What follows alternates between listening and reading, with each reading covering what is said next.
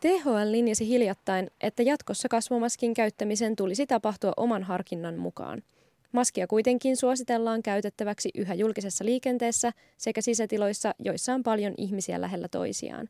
Myös rokottamattomia suositellaan käyttämään kasvomaskia. Pirkanmaalla maskisuositus pysyy vielä toistaiseksi voimassa, mutta tilannetta tarkastellaan uudelleen myöhemmin syksyllä. Toimittajamme kysyivät tamperelaisilta, missä tilanteissa he käyttäisivät yhä maskia, mikäli uusi maskisuositus astuisi voimaan Tampereella. No varmaan sellaisessa tilanteessa, missä voisi maskia edelleen käyttää, jos olisi oma harkinnan mukaan, niin olisi varmaan julkisissa kulkuvälineissä, ehkä busseissa, ratikassa, junassa, varsinkin jos on paljon porukkaa. Ja sitten ehkä yliopistolla niin kuin jollain massaluennoilla saattaisin käyttää. Mutta en nyt vaikka yliopistolla kulkiessa ei varmaan käyttäisi sitten käytävillä tai, tai tälleen, missä ei ole hirveästi porukkaa. Että, että vähän silleen niin kuin sen mukaan, että, että onko kuinka paljon porukkaa liikkeellä.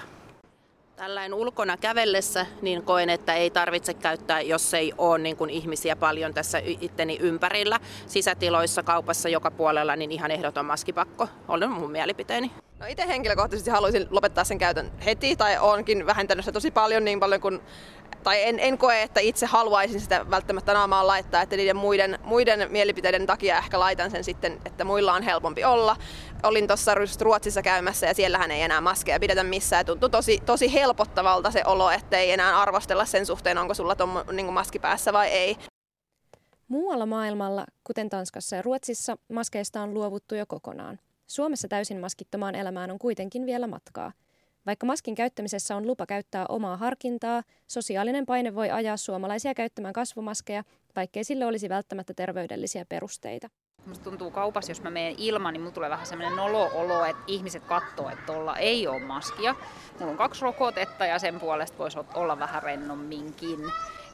Sosiaalipsykologi Jenni Savosen mukaan ilmiön taustalla on sosiaalinen vertailu. Kun katsomme, mitä muut tekevät, toimimme itse samalla tavalla – Tällöin sosiaaliset normit voivat helpostikin mennä oman harkinnan edelle.